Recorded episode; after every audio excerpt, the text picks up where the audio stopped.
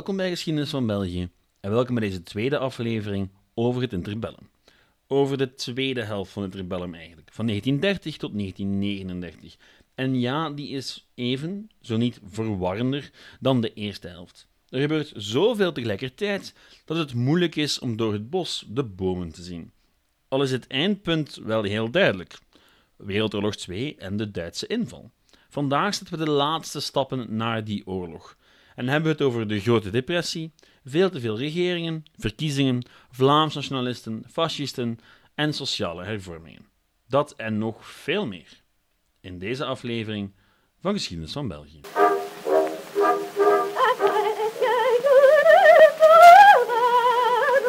Beginnen doen we net zoals vorige week met een relatief korte opsomming van wat er allemaal gebeurde van 1930 tot de inval van de Duitsers. Min of meer, en ik zeg relatief, want er is echt waanzinnig veel gebeurd tijdens die hele periode. Dit is niet meer dan een selectie, maar het geeft meteen al een goed beeld van hoe vreemd en chaotisch die hele periode wel was. Oké, hou je vast. 26 april 1930. Koning Albert I opent de wereldtentoonstelling in Antwerpen als een van de vele festiviteiten rond de 100ste verjaardag van België. 21 oktober 1930 van start gaan eerste academiejaar van de Rijksuniversiteit Gent als een exclusief Nederlandstalige universiteit. Oktober 1931 start van de bouw van verdedigingswerken rond Luik als bescherming tegen een Duitse invasie. Nog oktober 1931 nu er heel wat taalwetten doorgevoerd zijn, valt de Vlaamse Socialistische Frontpartij uit elkaar. Sommige kopstukken vinden nieuwe thuis bij de socialisten, andere starten nieuwe projecten op, zoals Joris van Severen met Verdinazo, die een vereniging met Nederland nastreeft en weinig op lijkt te hebben met democratie. 14 juli 1932. In Kamer en Senaat werd een wet gestemd over de voertaal in het lager en middelbaar onderwijs. En daarbij wordt de conclusie van de jaren 20 verder doorgetrokken. De taal van de regio is de taal van het onderwijs. En er was dan wel een overgangsperiode voor Brussel, maar verder betekent de wet het einde van Franstalige school in Vlaanderen.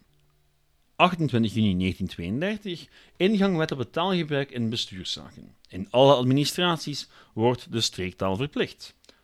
Behalve natuurlijk in Brussel, waar de administraties zelf mogen kiezen, maar naar de burger toe in zijn of haar eigen taal moeten communiceren.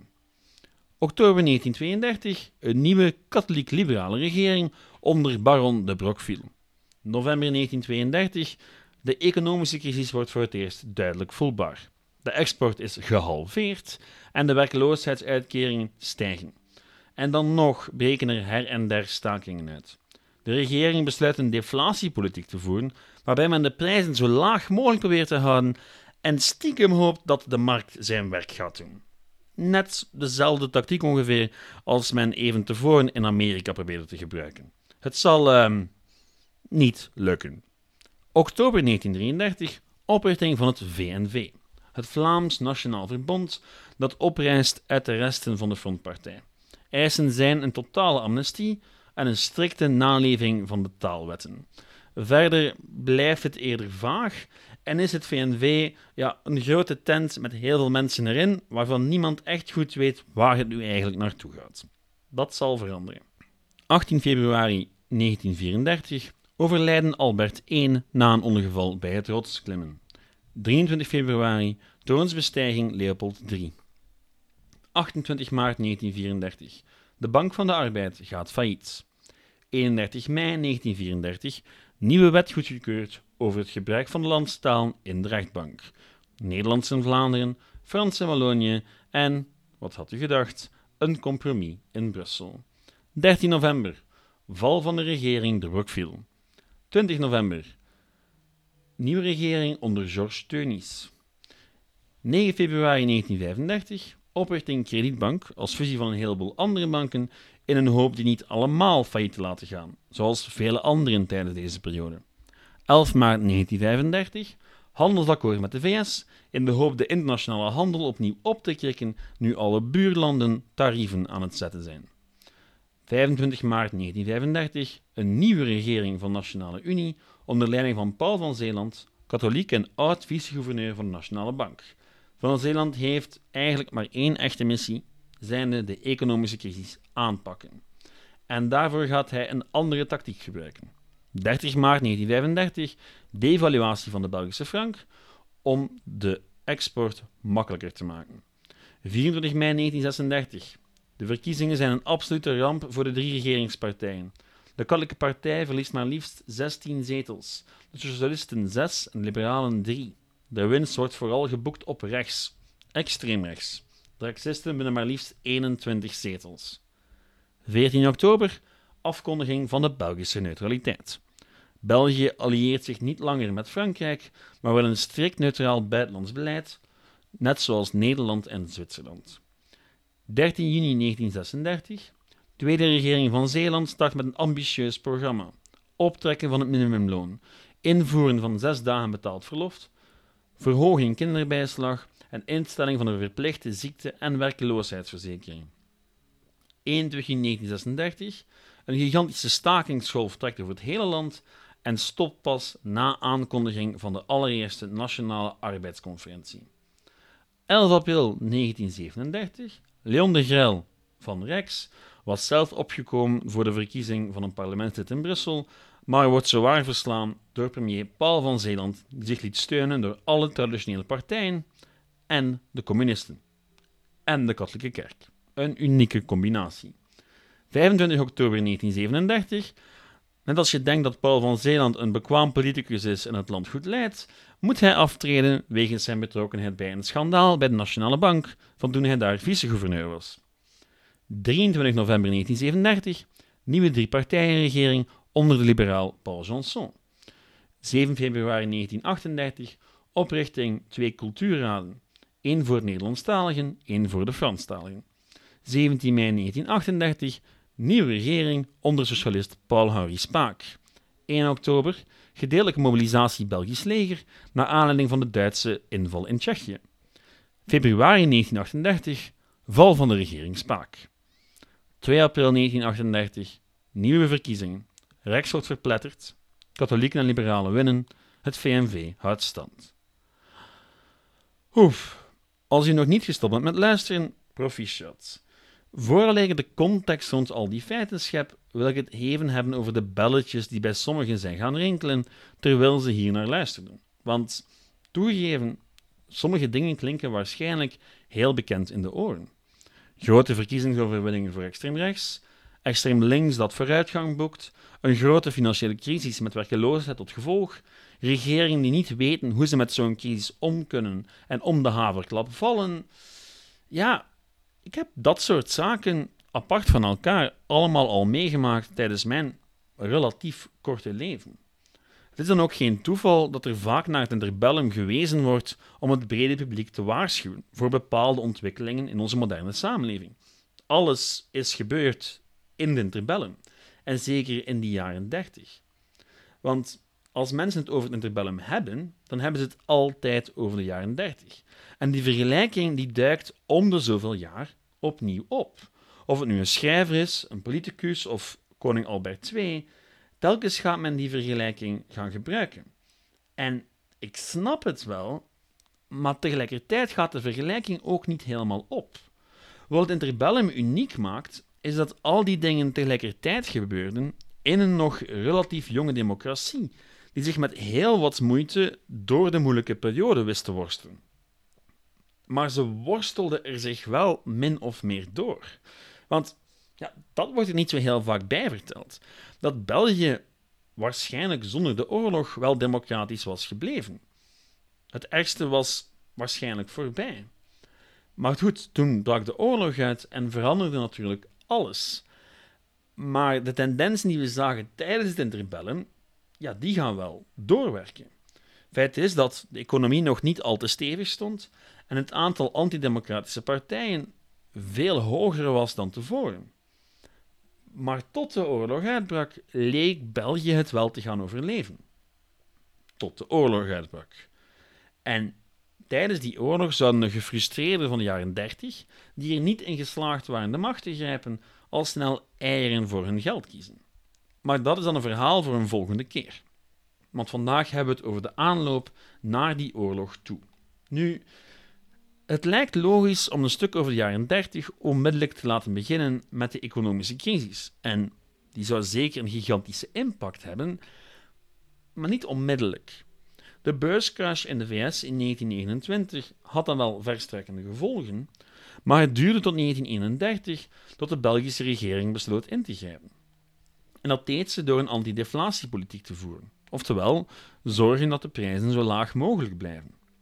Dat deed ze door de belastingen te verhogen en tegelijkertijd de lonen van overheidsdiensten te laten dalen. En iedereen die afhankelijk was van de Belgische overheid, kreeg vanaf 1932 tot 10% minder uitbetaald. En tegelijkertijd deed men verder bitter weinig. En dat in combinatie met een echte escalatie van de internationale crisis zorgde ervoor dat de crisis echt voelbaar werd.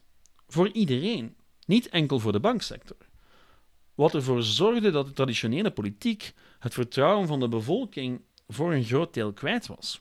Waardoor alternatieve ideeën over politiek en maatschappij begin de jaren 30 plots veel meer kans maakten dan in de jaren 20. Want eerlijk gezegd blonken de Belgische regeringen van die tijd niet bepaald uit in slagkracht. Er waren er ook veel te veel. De ene volgde de ander op en het leek nooit op te houden. En toch werden er op bepaalde vlakken wel heel wat zaken verwezenlijkt.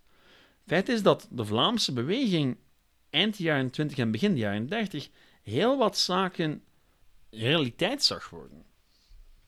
In 1935 was het minimumprogramma, jarenlang het belangrijkste pakket maatregelen waar de Vlaamse beweging voor ijverde, verwezenlijkt. Het was er. En dat leek vlak na de Eerste Wereldoorlog nog quasi onmogelijk, maar tijdens het interbellum werd langzaam maar zeker de ene taalwet na de andere gestemd. Over een heleboel van die wetten hadden we het vorige week al, maar ook na 1930 bleven ze komen. De vernederlandsing van de UGent, van het lokale bestuur in Vlaanderen, van het onderwijs, van een deel van het leger.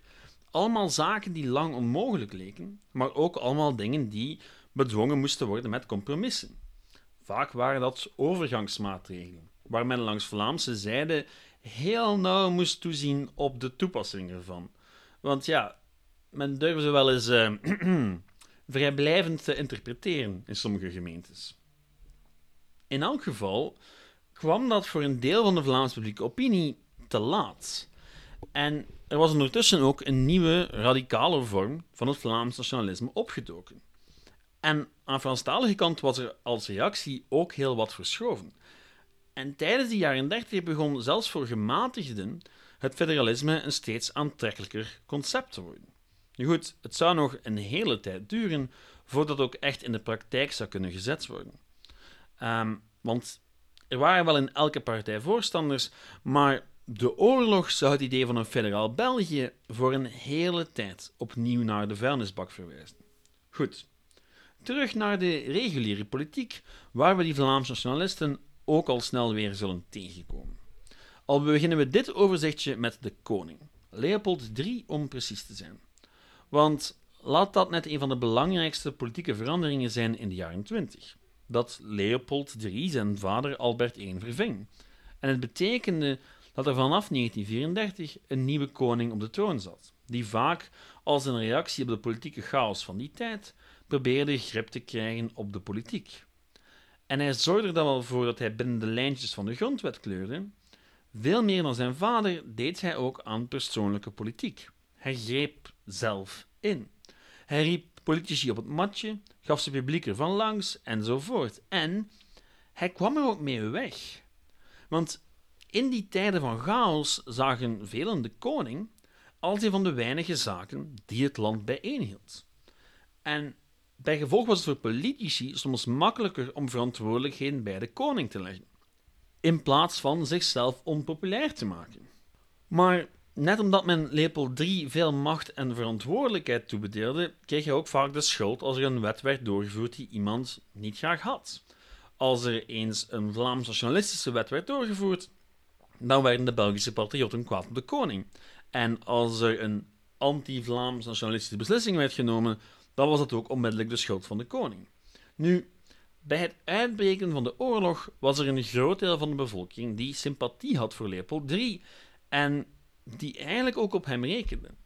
En Leopold III, die groot was geworden in de schaduw van zijn ondertussen legendarische vader, die zou er ook alles aan doen om die mantel op een waardige manier te dragen. En dat, ja, dat zou echt heel veel gevolgen hebben tijdens de Tweede Wereldoorlog. Terug naar de chaos van de jaren 20. Ehm, want wat is daar dan eigenlijk van aan? Wie de eerste aflevering over het interbellum beluisterde, weet al dat België na de invoering van het enkelvoudig mannelijk stemrecht opnieuw heel wat leren moest betreft democratie. En als die oefening al niet moeilijk genoeg was in de jaren 20, dan werd ze dat in de jaren 30 nog veel meer. Regering na regering probeerde de verschillende hekele kwesties aan te pakken. Er was de communautaire kwestie, de economie, de buitenlandse politiek en het sociale beleid. Allemaal gevoelige onderwerpen waar weinig mensen het volledig over eens waren. Daarbovenop was het moeilijk voor de verschillende politieke partijen om hun achterban volledig trouw te blijven. Want ja, die achterban die had ook een heleboel alternatieven, zowel aan de rechter als aan de linkerzijde. Wat je nog het meest een beeld geeft van wat voor een vreemde periode het eigenlijk was, is de politieke carrière van een zekere Paul van Zeeland. Misschien wel een van de belangrijkste eerste ministers uit de Belgische geschiedenis. En tegelijkertijd is er een reden dat u waarschijnlijk nooit van hem gehoord hebt. Van Zeeland kwam in de politiek terecht vanuit de bankenwereld en was de eerste vice-gouverneur van de Nationale Bank. Hij stapte ten tijde van de financiële crisis in de politiek, met zijn expertise natuurlijk, en werd uiteindelijk premier voor de Katholieke Partij. Nu, toen Van Zeeland aan de macht kwam, was het eigenlijk al onmogelijk geworden om nog een regering te vormen zonder een van de drie traditionele partijen. Die drie waren min of meer verdoemd om met elkaar te regeren. En dat ligt natuurlijk heel dicht bij onze hedendaagse werkelijkheid.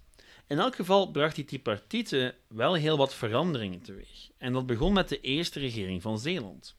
Onder Van Zeeland kwam er voor het eerst een echt coherente aanpak van de economische crisis. Devaluatie van de Belgische frank om de export te vergemakkelijken, staatsinterventie in de economie, hervatting van openbare werken en een actieve bestrijding van de werkeloosheid. Wat nu allemaal relatief logisch klinkt, maar in vergelijking met de voorgaande regeringen ronduit radicaal was. En daarmee was het beleid van Van Zeeland en Co. niet zo verschillend van dat van Roosevelt in de VS. Net tijdens deze periode zagen we enkele van de belangrijkste sociale wetten in de Belgische geschiedenis. En toch was het jaar 1936 een desastreus verkiezingsjaar. Het had toen voor veel mensen veel weg van het failliet van de Belgische democratie. Vergelijkingen met Zwarte Zondag, toen het Vlaams Blok definitief doorbrak, zijn misschien niet helemaal onterecht. Want ja, Rex en het VNV, twee van de belangrijkste extreemrechtse partijen van die tijd, kregen een stevige voet in het parlement. En de links-rechts tegenstelling werd groter dan ooit. Helemaal niet toevallig, want exact hetzelfde was zich ook aan het afspelen op het internationale toneel. Het was de periode van de Spaanse burgeroorlog, van de definitieve opkomst van Mussolini in Italië, van Hitler in Duitsland. Het was heel duidelijk dat er alternatieven waren voor de democratie. En die democratie moest zichzelf verdedigen. Maar dat deed ze in België ook wel, min of meer. Van Zeeland bijvoorbeeld, die greep zelf persoonlijk in toen de Grel, de leider van Rex, probeerde om te verkozen te raken in een speciale verkiezing in Brussel. Er was een zetel vrijgekomen in het parlement en de Grel probeerde die op te eisen. Wat buiten van Zeeland was gerekend. Want met de verkiezing van 1936 was het grote gevaar van Rex gebleken en dus verenigde zowat alles en iedereen die niet extreem rechts aanhing zich rond de figuur van Van Zeeland, inclusief de katholieke kerk en de communisten. Van Zeeland won met 75% van de stemmen. En nu zou je kunnen denken dat die van Zeeland zich ondertussen tot een ware held had ontpopt, maar even later moest hij ontslag nemen vanwege een schandaal bij de Nationale Bank. Wat nog maar eens bewijst hoe fragiel de politiek wel was in die dagen. Al werd het erna van Zeeland zeker niet beter op. Integendeel, de ene regering volgde op de andere. Steeds opnieuw met dezelfde partijen, maar met andere premiers. Het laatste dat ik daar nog aan moet toevoegen is dat onder Van Zeeland België ook zijn buitenlands beleid radicaal wijzigde. België werd opnieuw neutraal. Allemaal in de hoop een Duitse invasie te kunnen afwenden. Maar ja, we weten allemaal hoe dat afliep. Voor we dit overzicht en deze aflevering afronden, moeten we het nog eventjes hebben over die antidemocratische bewegingen. Ehm, want er waren een paar, en er moet bijgezegd worden dat de democratie ook in de bredere samenleving wel af en toe in vraag werd gesteld. Zelfs zo fundamenteel echter als in de organisaties die ik nu de revue laat passeren. We beginnen op extreem links met de Communistische Partij. Een partij die vandaag wel democratisch is, maar in de jaren 20 en 30 toch nog paste binnen het communisme van de Sovjet-Unie en voor wie democratie in zijn westerse vorm verre van heilig was. De meerderheid van de antidemocratische partijen bevonden zich echter aan de rechterzijde van het politieke spectrum. Wie meer info over fascisme en haar historische wortels als concept, wijs ik graag door naar aflevering 73 van deze podcast. Wat nu volgt is een stukje dat uit die aflevering komt. Het gaat over de fascistische partijen in België. En door dat nu hier heel even te plaatsen, bespaart het mij dat heel wat werk voor deze week. Oké. De fascistische partijen in België maakten vooral gebruik van de chaos in de politiek in die periode. De ene regering volgde de andere en heel wat mensen hadden het gevoel dat het systeem niet langer in hun voordeel werkte.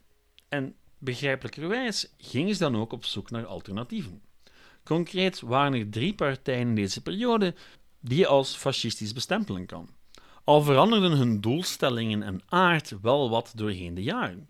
Geen van hen begon echt onmiddellijk als een fascistische organisatie. Vaak begonnen ze als politieke bewegingen die, naarmate de Duitse en Italiaanse invloed toenamen, steeds rechtser en fascistischer werden. En zeker tijdens de Duitse bezetting vervelden ze allemaal naar het Duits model, tot ze uiteindelijk volledig opgingen in het Duitse apparaat. Maar ze begonnen wel als onafhankelijke politieke partijen met eigen ideeën. Beginnen doen we met het Verdinazo. Verdi wat? Verdinazo. Oftewel het verbond van Dietsche Nationaal Solidaristen. Het doel was een corporatieve samenleving onder leiding van de Belgische koning en men zou liefst van al ook nog Nederland eraan toevoegen. Het was eigenlijk een soort van dictatuur. De partij was zelfs zo sterk tegen de democratie gekant dat ze nooit deelnam aan verkiezingen. Het glorieuze verleden waar die partij naar terug wou, was dat van de Bourgondiërs, met Nederland en Luxemburg erbij als het even kon. En om die doelen te bereiken werden er tijdens de jaren 30 durtig gepropageerd tegen de vijanden van de beweging: communisten, liberalen, kapitalisten en Joden. De eigen militie trok regelmatig de straat op om te knokken met andersgezinden en het dragen van een uniform was de regel binnen de partij. Om echt fascistisch te zijn, moet zo'n beweging natuurlijk ook een autoritaire leider hebben, en in dit geval was dat Joris van Severen. Voor de aanvang van Wereldoorlog II was dit met voorsprong de partij die het dichtste aanleunde bij het nazisme, maar ze was tegelijkertijd ook heel Belgicistisch. Wat er uiteindelijk van wordt, hoort u een volgende keer. Op naar een al iets bekendere partij, Rex. Rex begon als een rechtsconservatieve partij, op Frans model, die zich pas na enkele nederlagen bij verkiezingen definitief tegen de democratie keerde.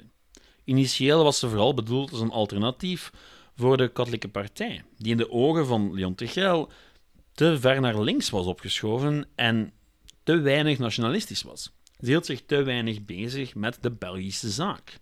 De Grel droomde net als van Severen en Ferdinazo van een groot België, met de koning als opperste gezaghebber. Want in zijn ogen bewezen de jaren 30 dat democratie simpelweg niet werkte. De verkiezing waarvan Zeeland hoogstpersoonlijk in het strijdperk trad, betekende voor de Grel ja, het einde van zijn geloof in democratie. En het leek ook het begin van het einde te zijn voor Rex. Leek, want dat einde, daar zou de oorlog een stokje voor steken. En de Grel die zou nog heel lang meegaan in rechtsconservatieve of fascistische middens. Maar daarover later meer. Over naar die andere middelgrote pseudo-fascistische partij van de jaren 30. Het VNV, of het Vlaams Nationaal Verbond. Het werd in 1933 opgericht door Staf de Klerk. Het Vlaams nationalisme was in die tijd zeer gedecentraliseerd en lokaal. De Klerk jongleerde met de verschillende belangen van deze groepen. De stichtingsakte was een compromis tussen radicaal rechts en gematigden. En hoewel de radicale ideeën overheersten, waren er nog wel wat gematigde ideeën. En toch vertonen het handvest heel veel gelijkenissen met het Ferdinazo. Men had het over de afschaffing van partijen en vakbonden, de vervanging van het parlement door een corporatief systeem, en natuurlijk was er ook een autoritaire leider binnen de partij. Staf de Klerk. En er was daaronder een raad van leiding. Het grote verschil met Ferdinazo was dat het VNV wel deelnam aan verkiezingen. Niet omdat ze in de parlementaire democratie geloofden, maar omdat parlementaire actie als een waardevol propagandamiddel werd beschouwd. En daarmee zat ze eigenlijk min of meer op dezelfde lijn als de NSDAP van Hitler en co. Al was bij het VNV er wel een hele grote gematigde groep en waren veel van de aanhangers geen overtuigde fascisten. Het waren gewoon Vlaams nationalisten en het VNV was op dat moment de belangrijkste Vlaams nationalistische partij. Die radicale elementen die speelden wel een heel grote rol binnen de partij.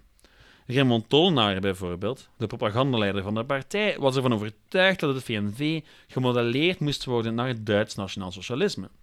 Een overtuiging die, naarmate de tijd vorderde, door een meerderheid van het bestuur van het VNV gedeeld werd. En dat zie je ook aan hoe Staf de Klerk wordt afgebeeld als leider. Hij werd langzamerhand belangrijker en belangrijker. Tot in 1935 duidelijk werd dat de partij toch wel echt de mosterd was gaan halen in Duitsland. In 1935 hield het VNV een bijeenkomst naar het voorbeeld van de NSDAP in Nuremberg. En ja, die foto's hebben heel veel weg van de demonstraties in Nuremberg. Er was duidelijk een leiderscultus en de gematigde veugel kon zich nog moeilijk verzetten tegen al die ontwikkelingen. Maar bij verkiezingen maakte de partij na 1936 geen grote vorderingen meer. En dat zorgde voor frustratie, waardoor men langzaamaan steeds meer naar ondemocratische middelen begon te kijken om aan de macht te komen. En toen moest de Tweede Wereldoorlog nog komen. Maar dat deel van het verhaal is voor een volgende keer. Want dit was het voor het interbellum. Ik weet dat het een overzicht in vogelvlucht was, maar het zorgt er in elk geval voor dat u op zijn minst een idee hebt van waar België stond aan het begin van de Tweede Wereldoorlog. Ik zou gerust nog een half uurtje kunnen doorgaan, maar eerlijk, veel preciezer gaat het beeld niet worden. U zult het met deze hopelijk verdienstelijke poging moeten doen. Voor de aflevering rond de Tweede Wereldoorlog zal u waarschijnlijk moeten wachten tot januari 2022. Daarvoor krijgt u nog een geschiedenis nu met Bert Kruismans, enkele afleveringen over lichtere onderwerpen en volgende week een interview over archief. Ik ga dan samen met enkele mensen van het Algemeen Rijksarchief te Brussel op zoek naar het nut van archieven en wat doen die mensen daar eigenlijk. Dat is voor volgende week. U kan me altijd bereiken met feedback via de Facebookgroep Geschiedenis van België en het e-mailadres geschiedenisvan.outlook.be. Aarzel zeker niet om iets te laten weten. Zo heb ik bijvoorbeeld wat twijfels over het gebruik van lange opsommingen, zoals ik in deze en vorige aflevering deed. Als jullie een mening hebben, laat me die alsjeblieft weten. Oh, en ook nog een grote dank aan iedereen die berichten stuurde in de laatste week. Het zijn dat soort berichten die ervoor zorgen dat ik naast mijn echte job als leerkracht ook dit nog blijf doen. Bedankt voor het luisteren en tot volgende week. Ciao!